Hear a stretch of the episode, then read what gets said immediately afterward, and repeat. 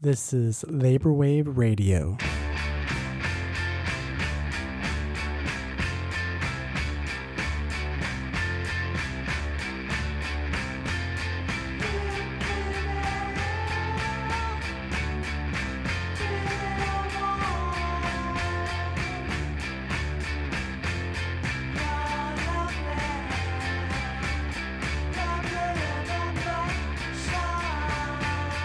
Labor Wave Radio is an independent podcast and it's sustained by our subscribers on Patreon.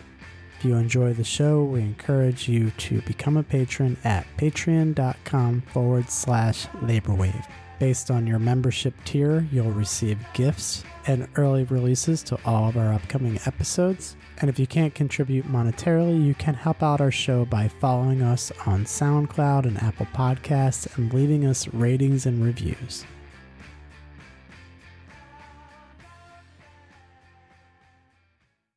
Okay, another riveting episode of Comrades Read Together. This time we're reading a really excellent work called Single Jack Solidarity by Stan Weir.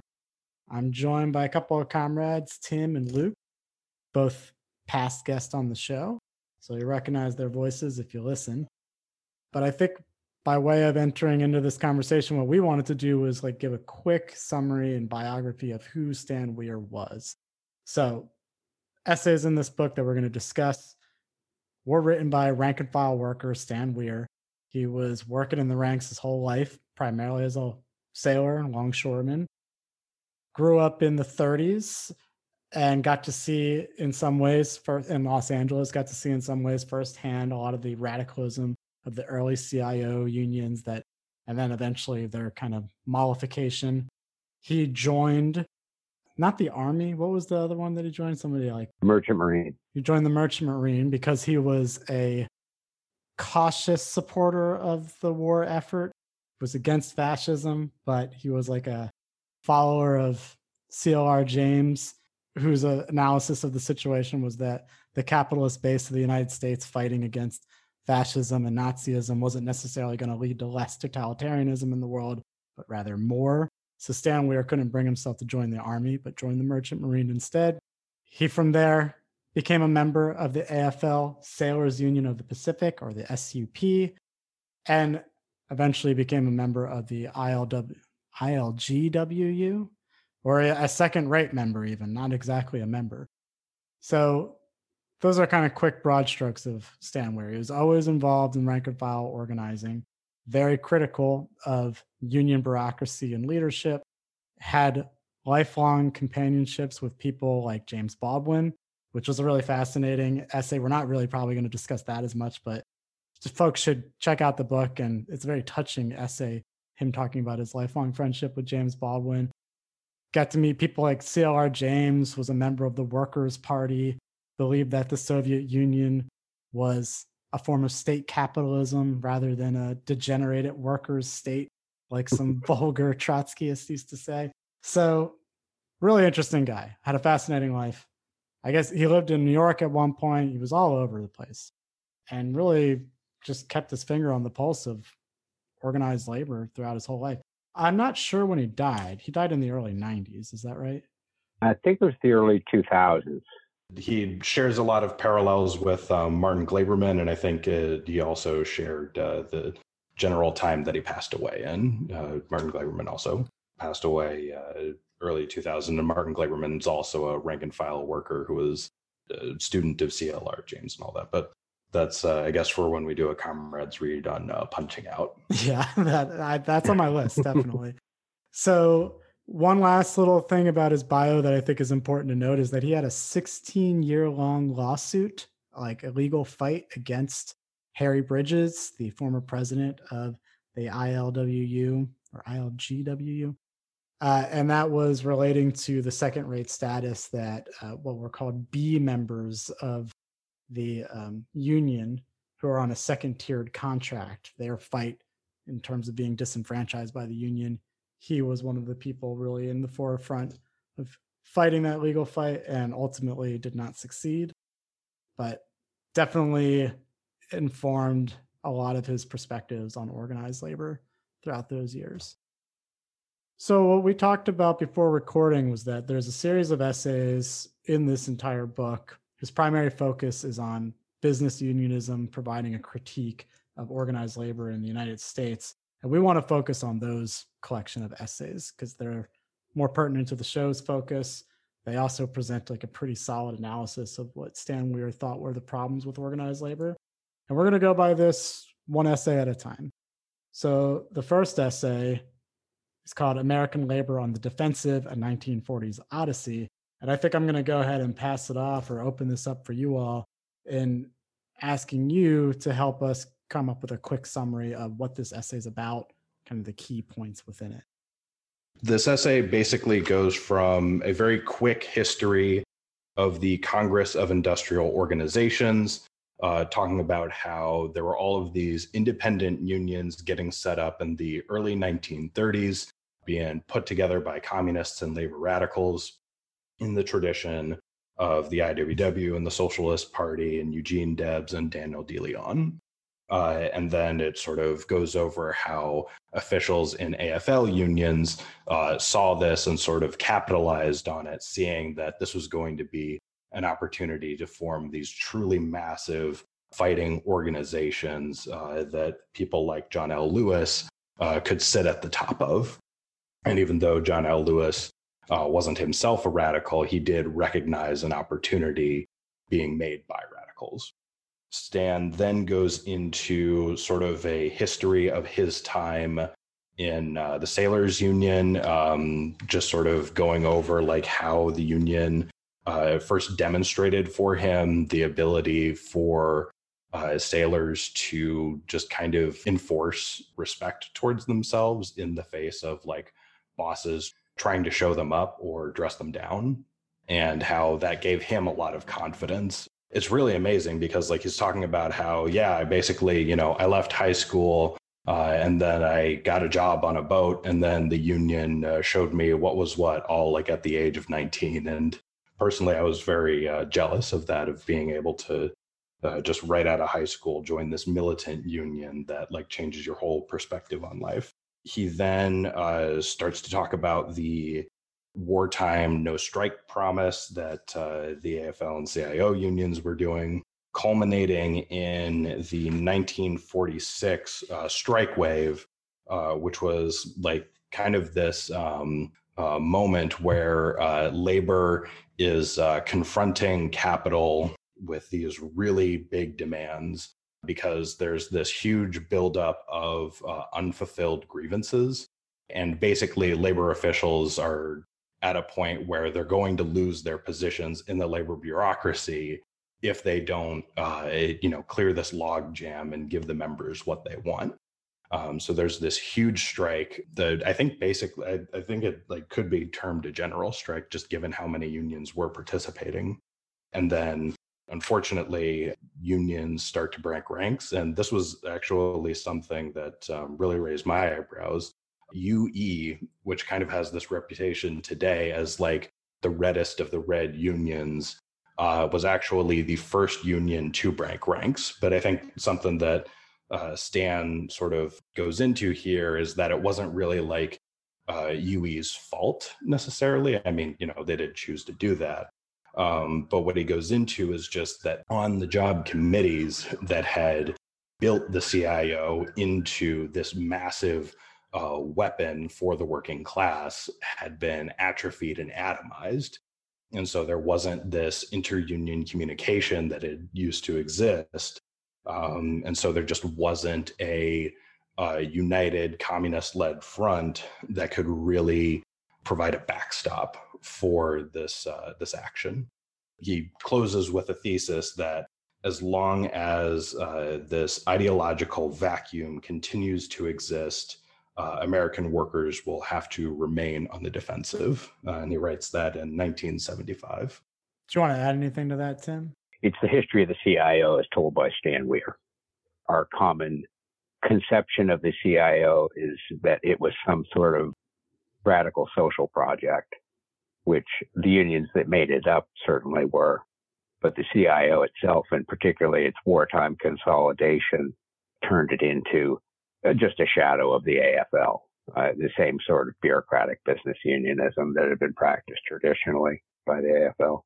Right, I agree. This is an interesting. I think this is consistent throughout the essays by Weir is that he really corrects a lot of the story, the conventional story that's told about the CIO being like the militant union of of the sepia tinged past and points out i think in really interesting ways points out that even like the variants of the communist led unions like the communist leadership there was a lot of there's a layer of them a crust of the upper echelons that were very conservative in their union practices and willing to sell what's called labor peace to the bosses you know to fit into the status quo as it were just to like you know have a vehicle for mobilizing their base for other efforts. So he blames he's saying like don't romanticize the communist here a lot of the communists were actually very conservative too. Uh, and they did a lot to bust up the rank and file organizing that was happening in the early cio i think you almost might want to say the proto cio before it became like a formalized structure. And like you're saying luke too ue it's kind of predictable that a group like ue would break from the rest of them, take an early settlement that weakens the position in like one particular round of negotiations. Because at that point, the rank and file had already been totally atomized and the bureaucracy was hardened, according to Weir.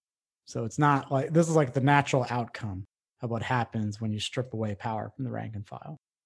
I think it's a really good essay. I think there's a lot probably in the essay that we could keep talking about, but I know we want to get through some of the other essays first, just like quick synopsis of each because a lot of them have consistent themes and analysis that Weir presents. So then we can like maybe dig more into the meat of all of these things. There is one quick thing though that I did want to mention in this essay that I really appreciated and enjoyed.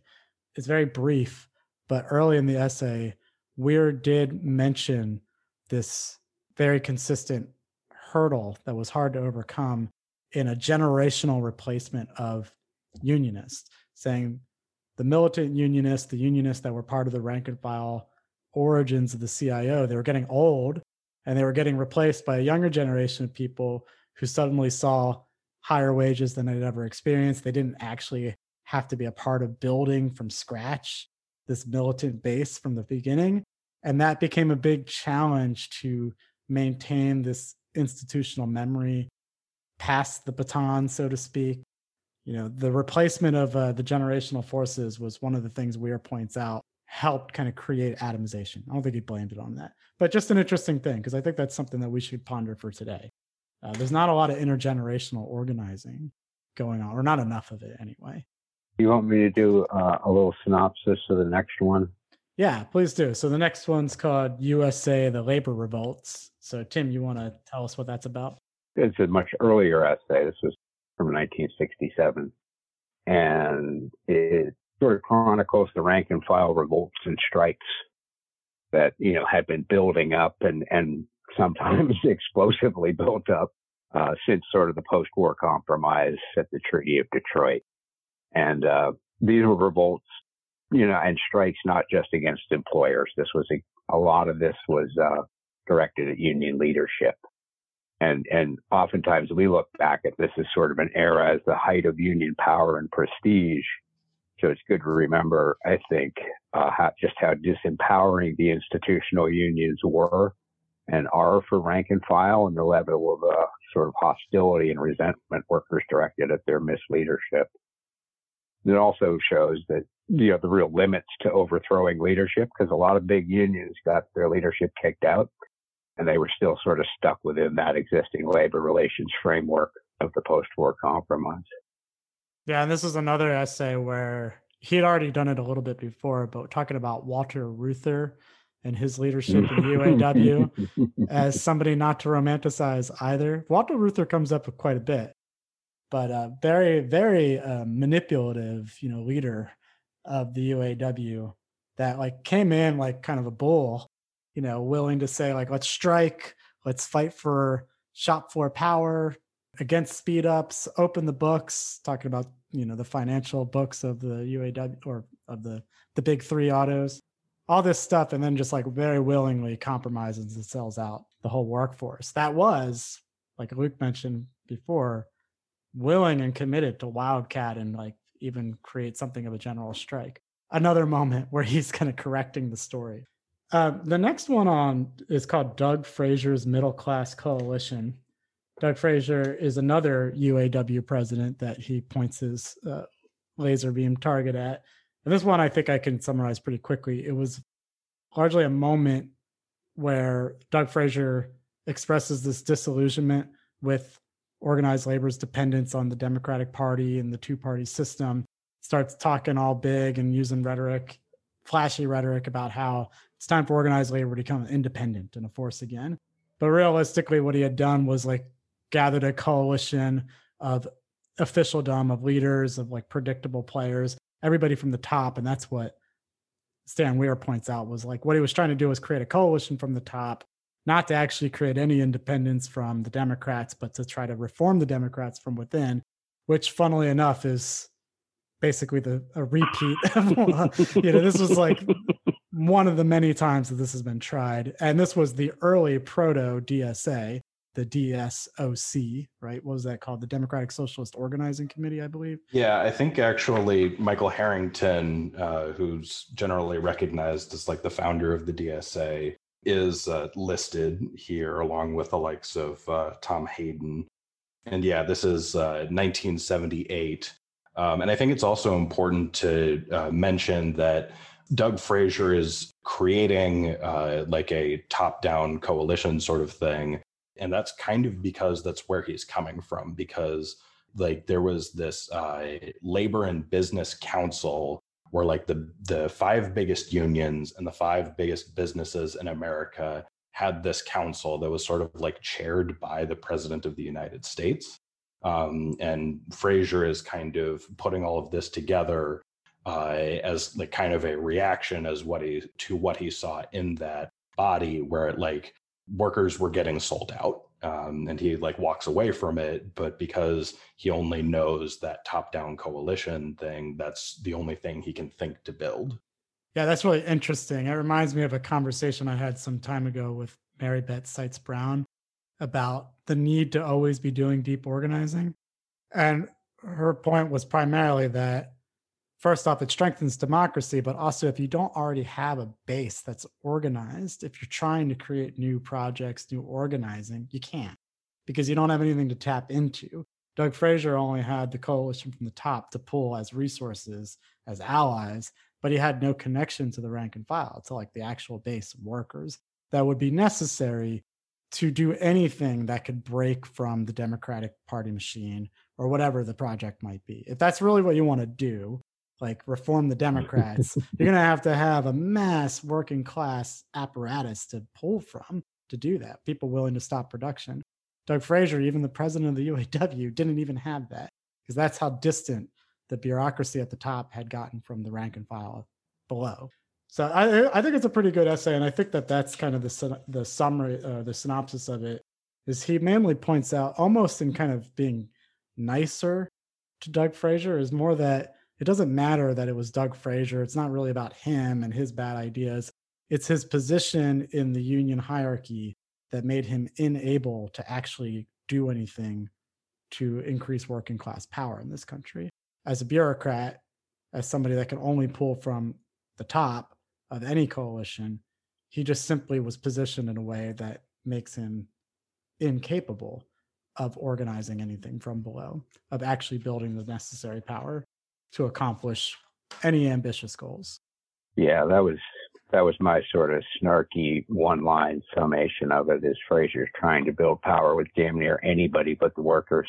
Right. Now the next essay I'll let whoever wants to take this one take it is called the failure of business union so what is this one about yeah this one is basically um, what doug fraser said was going to happen uh, and which was already happening by the late 70s uh, just coming into full swing. So this essay was written in 1988 and it basically chronicles um, if you've ever you know looked at a graph of union membership in america as like a percent of the workers you know that uh, it starts to go down uh, in the 1950s Uh, and then in the late 1970s and 80s, that line just craters. Um, and this is sort of, a, sort of an accounting of that. He gives like four main reasons for this uh, that are pretty short. And if you don't mind, I'll uh, just read, read them off. So uh, on page 326, he says, uh, What is the cause of the current crisis in unions? On one level, the crisis is based on changes in production on a worldwide scale. Number one, the new world economy is no longer based on national production and international exchange, but on international production. By international production, we mean such phenomena as the world car assembled in one set of countries and sold in others. Number two, operating in this new world economy are new forms of business organization, the multinational or transnational corporation. Number three, these corporations use a new technology based on the microchip, the computer, the robot, the opti- optical cable, and satellite transmission, which have revolutionized production, warehousing, sales, and finance. And four, and finally, all these changes have been largely based upon a revolution in transportation involving uniform containerization, the automation of sea and land cargo. And then uh, he just kind of goes here's how all of those factors have uh, played out in unions uh, and closes it with here is what a, uh, a, socialist or union militant intervention in the labor movement uh, would look like using a, uh, a nine point program for that. Right. And he calls that horizontal unionism, that like new formation, which I thought was interesting. Like, I don't know if that's a term that's really caught on, or I at least haven't personally heard it referenced very often but I I'd be curious more to like hear how it'd be fleshed out in terms of the structure of horizontal unionism. But by that he means since the supply chain has gotten global in capitalism and has effectively been able to move capital around freely, the worker workforce of unions is going to also have to figure out how to be more horizontal in their organizing, ranks to ranks, rather than people at the top at the people at the top communicating and trying to mobilize a base. I think it's a pretty interesting insight and pretty like when you hear it, it's like obviously correct, but one that seems like so unavailable to grasp for for many union supporters today. Yeah, I think it can probably be like summed up as a vision of unionism that is rather than a single monolithic organization, it is a network of committees on the job and he, he closes it uh, in order for the new horizontal union structure to avoid bureaucratic control, the new networks must emphasize the authority at the level of the workplace, at the level of the shop floor committee, not the level of outside officers. I think also in this essay, I underline this because I feel like there's one paragraph in particular that is pretty much like his main thesis in terms of his critique of union bureaucracy. And it's early on when he's talking about how capital has become a global phenomenon. It's always been, right? But like it's just completed in terms of becoming a global phenomenon. After blaming, you know, obviously the offensive of capital, he also points out what he says is the key to the crisis and understanding the role of labor officials in this whole phenomenon. And so he says, in this period of momentous changes, it's been the union bureaucrats who have disarmed and isolated working people. They've negotiated away the right to strike during the term of a labor contract.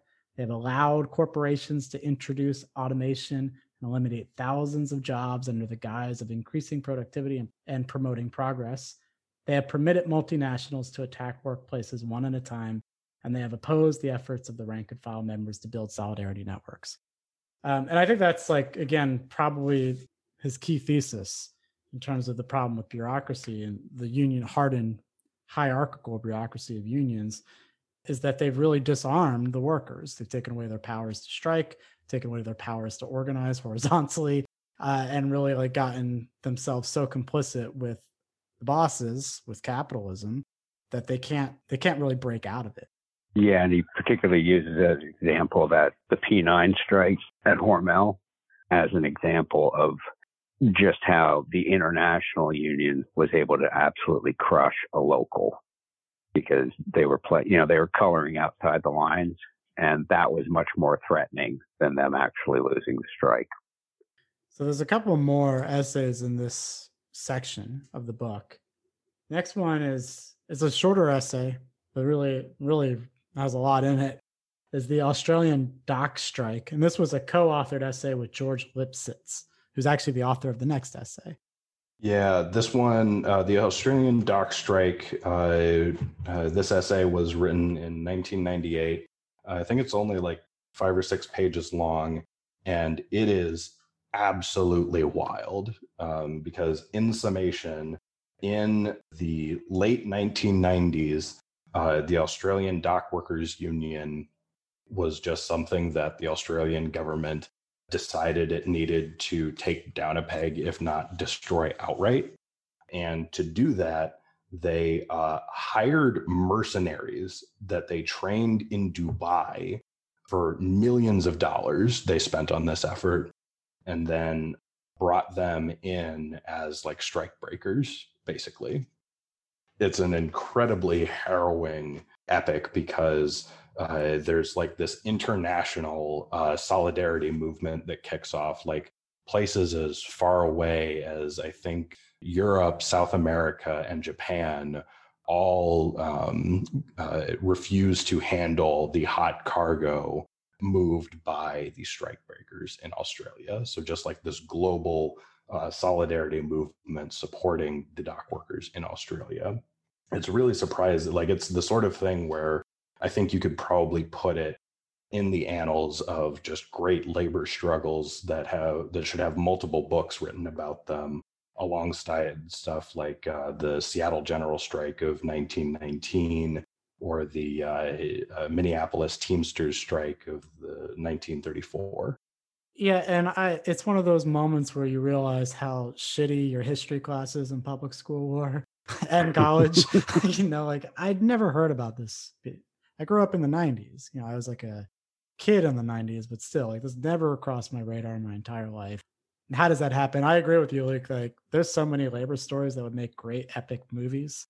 Uh, they'll never reach it. Scorsese only makes the opposite. Um, but yeah, this is definitely one of them. There should be so much more that we know about this. It just should be so much more common knowledge.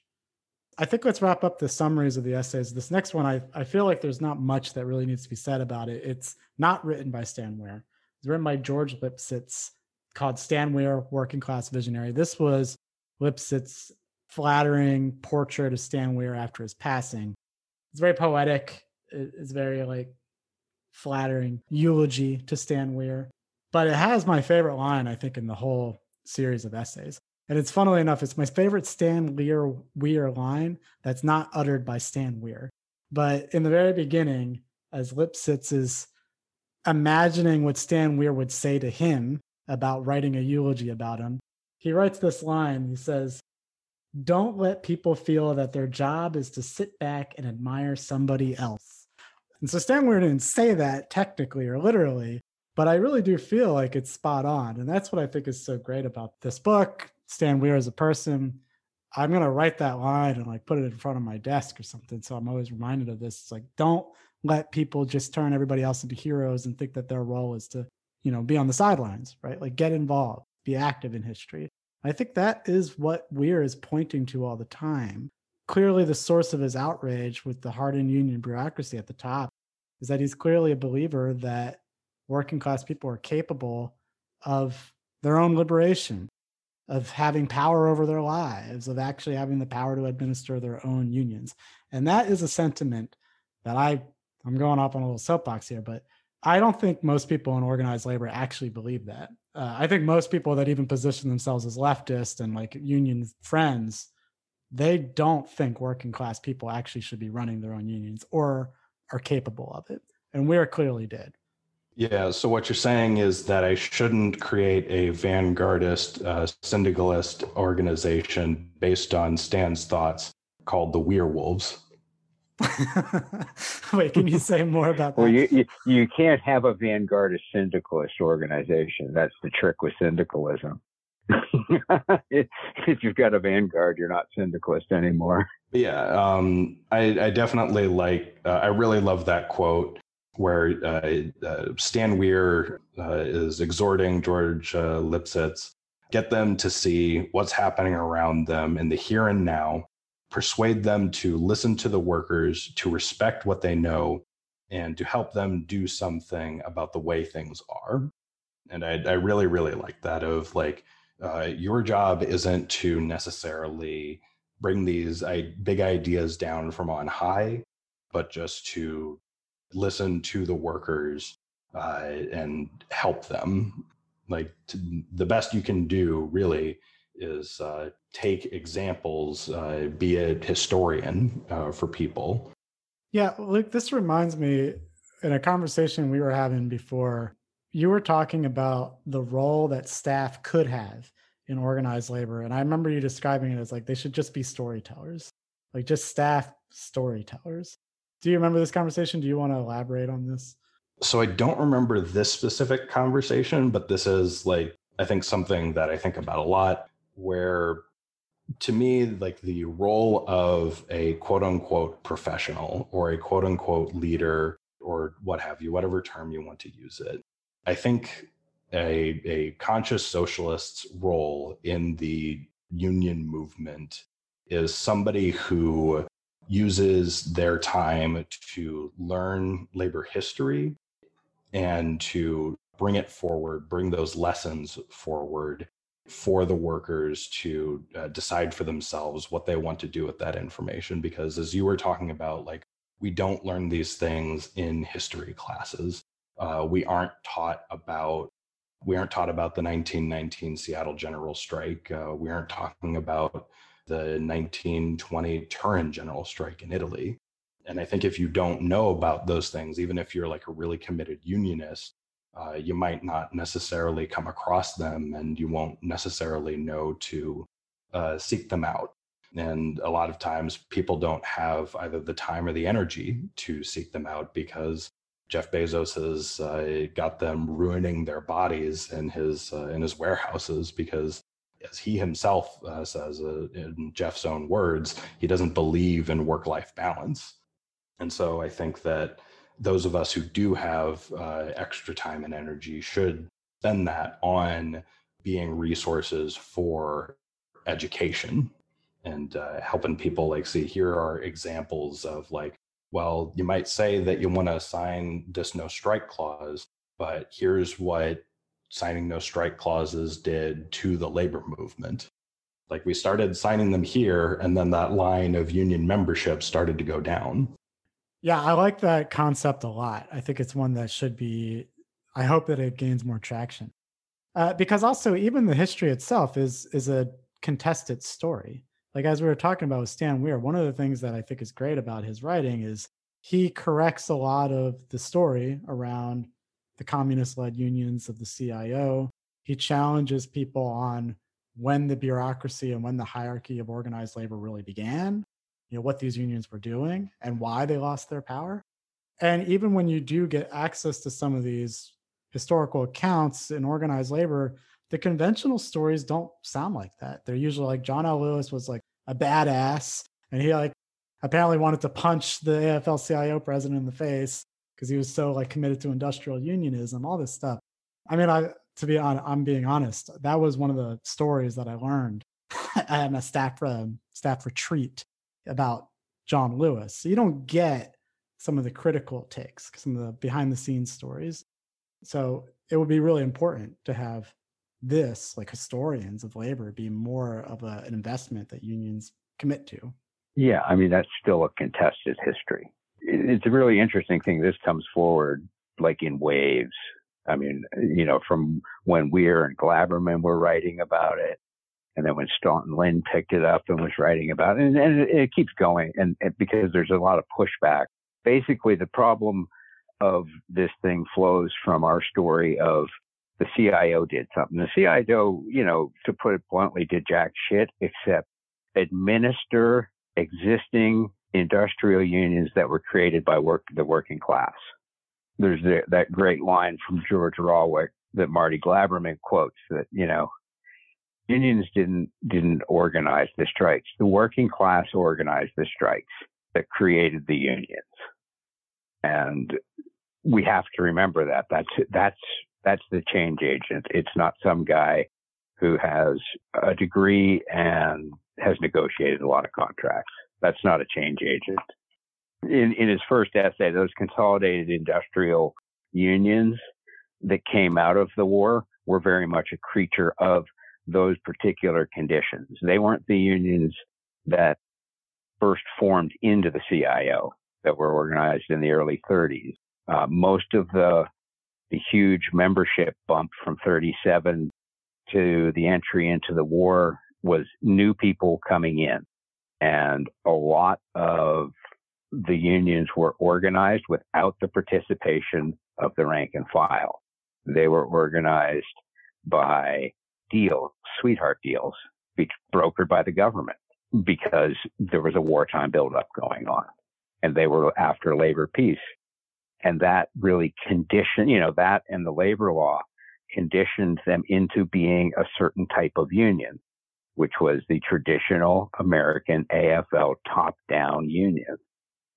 And, you know, hmm. they made a big deal at the end of the war in the in the early you know the late 40s and early 50s that and and Reuther was really you know straightforward about it. The deal was to drop all the class war stuff in return for generally improving living standards and concessions being made. And and that's all fine and good but capital revoked that deal in the 70s and our unions are still operating like that deal is still brokered and and it's just not well, and even the deal at the time, as Weir points out, the deal to get increased wages and benefits and quality of life improvements. Well, I guess you can debate quality of life improvements, but material improvements in the short term.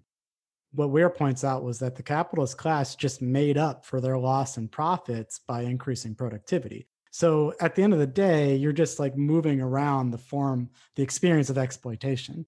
They're not actually becoming less exploited. They're producing far more abundance than before and you, they might get a little bit more in their paycheck but at the end of the day like actually the degree of exploitation has gotten exponentially worse and this is what we're kept pointing out throughout is like automation and speed ups control over the shop floor and production is crucial to actually maintaining union power actually having anything called union power and one of the recurring themes here uh, that Weir gets into is that it isn't just a matter of union bureaucracy just selfishly uh, keeping themselves in power. Like part of this was just an inability to address the things that actually would have kept them in power. Like there's multiple instances across uh, multiple essays in here where a union leader has this huge backup of grievances, um, like individually filed grievances on the part of workers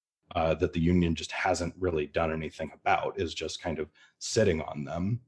And uh, if they could just address those then you know the the membership would stop like trying to get rid of them by running new candidates and everything but because uh, these aren't uh, fighting organizations anymore you can't do those uh, individual fights for those individual grievances and so they also undermined their power because um, one of the other things that they talk about is um, the issue of uh, job control, both like what work we do and how fast we do it and how do we do it.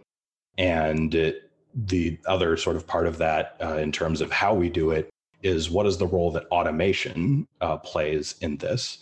Uh, and in multiple instances, uh, he goes into how uh, the bosses demanded uh, automating this or that part of the process, and multiple labor leaders from John L. Lewis to the communist Harry Bridges cave on this issue of automation, and it ends up wrecking their unions out from under them because uh, it, it takes all the dang jobs away because they can not because it can do the exact same job, but because you can do the job uh, with fewer people with more output. And because they weren't willing to fight on control of the job and how the production process happens, capitalists were able to introduce those new automation techniques, that new machinery, uh, which threw people out of uh, a job. And then the last thing I want to say on my current rant is um, I think this is actually why you could consider the Luddites to be one of the first uh, labor movements in history. because a lot of people think that they were just like anti-technology um, but in like the writing about them in the way that they described themselves uh, they were uh, specifically targeting those machines which were putting them and their families and their communities out of work. And so i think that the the real you know heart of the issue is control over uh, the job itself like no amount of wage increases uh, or better benefits or anything like that is going to substitute for uh, worker control of the job yeah i think that's an interesting argument about the luddites. I've always had a soft spot for them too. Um, and obviously like the history is like from the perspective of those the elites right? So they're going to depict the luddites in the way that's more favorable to them. But what you're saying about luddites and uh, tim what you were just saying about the strike it, it reminds me of this conversation i was having recently. Because as you're pointing out workers invented the strike. Workers also even sabotage the machines when they recognize that their livelihoods are at stake under it right that this is a source of oppression to them it's not a liberatory technology it's actually an oppressive technology people always call this stuff spontaneity. They always say this was a spontaneous eruption. The workers did it spontaneously. The CIO, the early CIO, was built spontaneously by workers on the ground. And I've started to wonder if by labeling things after the fact as like spontaneous eruptions of workers, even like the West Virginia teacher strike, right? Spontaneous thing. I feel like this is probably a way that people are delegitimizing the capacity of workers to ever be considered professional organizers, right? It's always the professionals that call things spontaneous because they didn't do it, right? They're not the ones that were actually on the ground helping organize day to day. So then it gets like labeled as a spontaneous eruption of workers, just like a weird episodic blip. And I'm, this is like my new emerging argument here. I'm not sure I'm convinced of this, but I'm starting to wonder how much of this is just like a way of insisting that there's a permanent separation between the professionals and the non-professionals and workers are always on the side of non-professionals. They could never possibly be considered experts at organizing. It's not they don't have the capabilities of it. I don't know. What do y'all think about what do y'all think about my my high idea? You're right on. I think you're onto something there i think sometimes like even self-described marxists like kind of miss these sort of things. Like, you know, August Bebel was a German worker uh, who went on to be like a leader in uh, in the SPD and everything. And um, like there, uh, Stan Weir himself is, was a rank and file worker who has put together this magisterial collection of essays, which really run the gamut of um, like every like uh, chapter of labor's history from the 1930s to the 1990s and so yeah i think there is like absolutely a uh, unearned cynicism about the capacity of workers.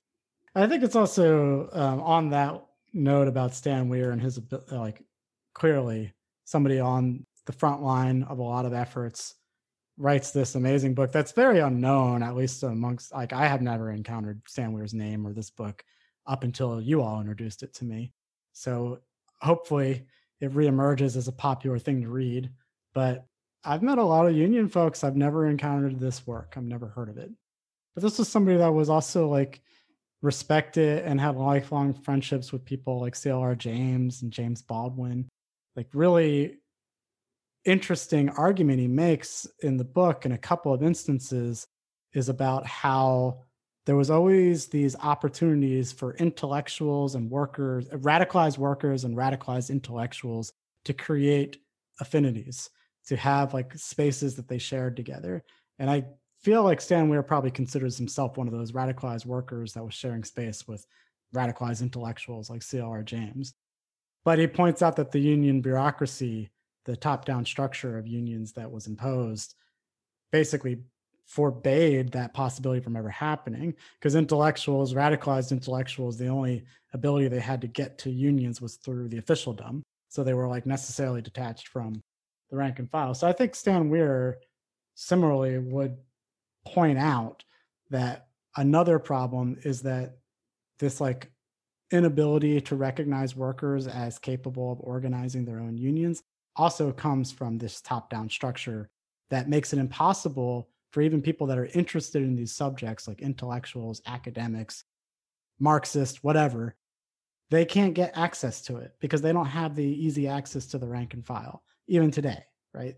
It's just there's such a strong separation between these segments of the population. So it's probably another reason that our knowledge is so bifurcated and we look at things as like these are professional organizers over here and these are amateurs over here. And they happen to be the rank and file. Yeah i think that's totally right. Where like the the important thing is uh, studying like rank and file history and recognizing the agency of the working class. Like I put together a das kapital reading group recently. Uh, one of the things that i noticed in uh, at the end of volume one is that Marx goes into sort of the history of labor law in England. And actually, from 1799 to I think 1825, unions and uh, combinations of workers were just outright illegal. Um, and then in 1825, they reversed those laws. Uh, and even Marx, who's like generally regarded as like uh, inspiring vanguardists or a vanguardist himself, or like this uh, highbrow intellectual who's disdainful of workers, even Marx recognizes that it was the agency of workers uh, resisting this that made the capitalist class so scared that they had no choice but to repeal these laws uh, against unions and combinations. And so focusing the agency on the workers and their activity uh, is something that I think socialist uh, historians, people who invoke the likes of uh, Marx and Lenin, need to understand that even those guys uh, were looking at the agency of workers. And so uh, I would say two Marxists, I would consider one myself. You're not a good Marxist if you are not uh, thinking about workers in terms of their own agency. That's a huge thing for me. And, and I think we're sort of conditioned by our experiences a little bit. The idea of open class struggle has been off the table for a really long time. That was very much the point of the, the early 30s. That was open warfare. That was class struggle happening on a vast scale. And the experience of the war and the tamping down and the depoliticization of working class life, that was the conditioning that happened that resulted from and and and because of the post-war compromise and we've lived through a very protracted period of pretty low levels of actual class struggle. I mean, there there are you know there's always eruptions, and and even even last summer, I would definitely characterize what we saw with the Floyd Rebellion as class struggle, right? But we don't even maybe recognize it as such as I'm, I would never call myself a Marxist necessarily, but I think that's the only way out is that struggle. It's, there is not like a technical fix to this shit. well, I think we should come to a conclusion here. And just on what you're talking about, Tim, one of the things that I really like about this book, even through all the critique and the analysis of like how things have been basically destroyed, how like rank and file rebellions have been suppressed. Stan Weir consistently comes back to the moments of like the rank and file and their agency continuing to organize despite the odds. Like every essay, I feel like begins with him saying, "There's a new trend of workers taking power over their unions. Yeah, like, they're pushing back again. They're pushing back again. Like every couple of decades, he's like, "Hey, it's happening. It's happening." So I guess I want to maybe wrap this up by just pointing to those places where Weir was optimistic. Uh, it was he was I had a lot of optimism in the working class itself, and maybe today, like where do we see expressions of this horizontal unionism that Stan Weir would call it? Like, what what do you all think? Are there moments that you take like uh, inspiration or optimism from in today's contemporary class struggle? That's actually one of the things that really strikes me about him every time. I, I get back into this is that he is always looking for an organizational form that that will express sort of like his experience of class struggle and and his you know life and you know so he's always coming back to stuff you know that's based on the job and is rooted in solidarity and primary work groups and at the point of production, stuff like that. Do I see it a lot? You know, I, I did listen to a thing today about international Amazon workers. That's a totally shop floor based movement in Europe. And they're consciously doing it like that, not, not just because they're winging it. So it's spread across Poland and into Germany and France and basically all the Amazon sites. And they're all talking to each other from the shop floor. There is nothing but them. So that gives me a little, you know, but these are not new forms. I mean, the, the, the, this is baseline, you know, if you want to call it syndicalism or rank and file organizing. These are old forms. Uh, we're just maybe ready to revive them a little bit. I, I never have hope, but I, but I am entirely willing to. I am always willing to fight. You know. well, that's fair enough. If I can uh, be a little arrogant here, I think the IWW uh, and its resurgence speaks to these ideas becoming popular again. Of this idea of union that is based on democratic principles and which understands that the working class and the employing class are in the motherfucking Thunderdome, except for the you know employing class needs us, and uh, the so the only the only options are complete annihilation of everything that is, or the triumph of the working class. So it's not even a a matter of uh, hope versus cynicism. It's just well, that's what's in front of you. And I think, uh, as far as examples uh, of this horizontal unionism or syndicalism or uh, solidarity unionism, as uh, those in the IWW like to say these days, I think Weir uh, shouts out Coordinadora, uh, which is a Spanish longshore union, which actually has no paid full time staff uh, a really big steward system and uh, union representatives who spend at least 75% of their time on the job. Uh, he, and he lists Coordinadora as an example of this. I also agree the uh, Amazonians United uh, Chicagoland is another really great example of this, of a union that is uh, sees like its body based on the shop floor and anything outside of it well, Amazon Amazonians United Chicagoland doesn't even uh, recognize, and outside of that, the union is nothing but the committee on the shop floor. And uh, examples like that are things that I think, um, especially when, in my opinion, the PRO Act inevitably uh, either gets completely slapped down or gutted uh, entirely, people will uh, either check out, uh, move on to the next progressive liberal reform, or they will say, all right, how do I really commit to this? And I think there will be solidarity unionism or syndicalism uh, waiting to uh, put the weapons of organization in people's hands. Well, with that, comrades, thanks for joining to discuss Single Jack Solidarity by Stan Weir.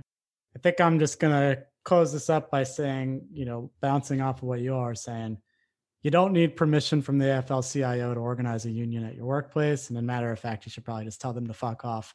And I'm going to make this my new mantra. So I want to leave it up to the ghost of Stan Weir to end us with this quote Don't let people feel that their job is to sit back and admire somebody else. Good to see y'all.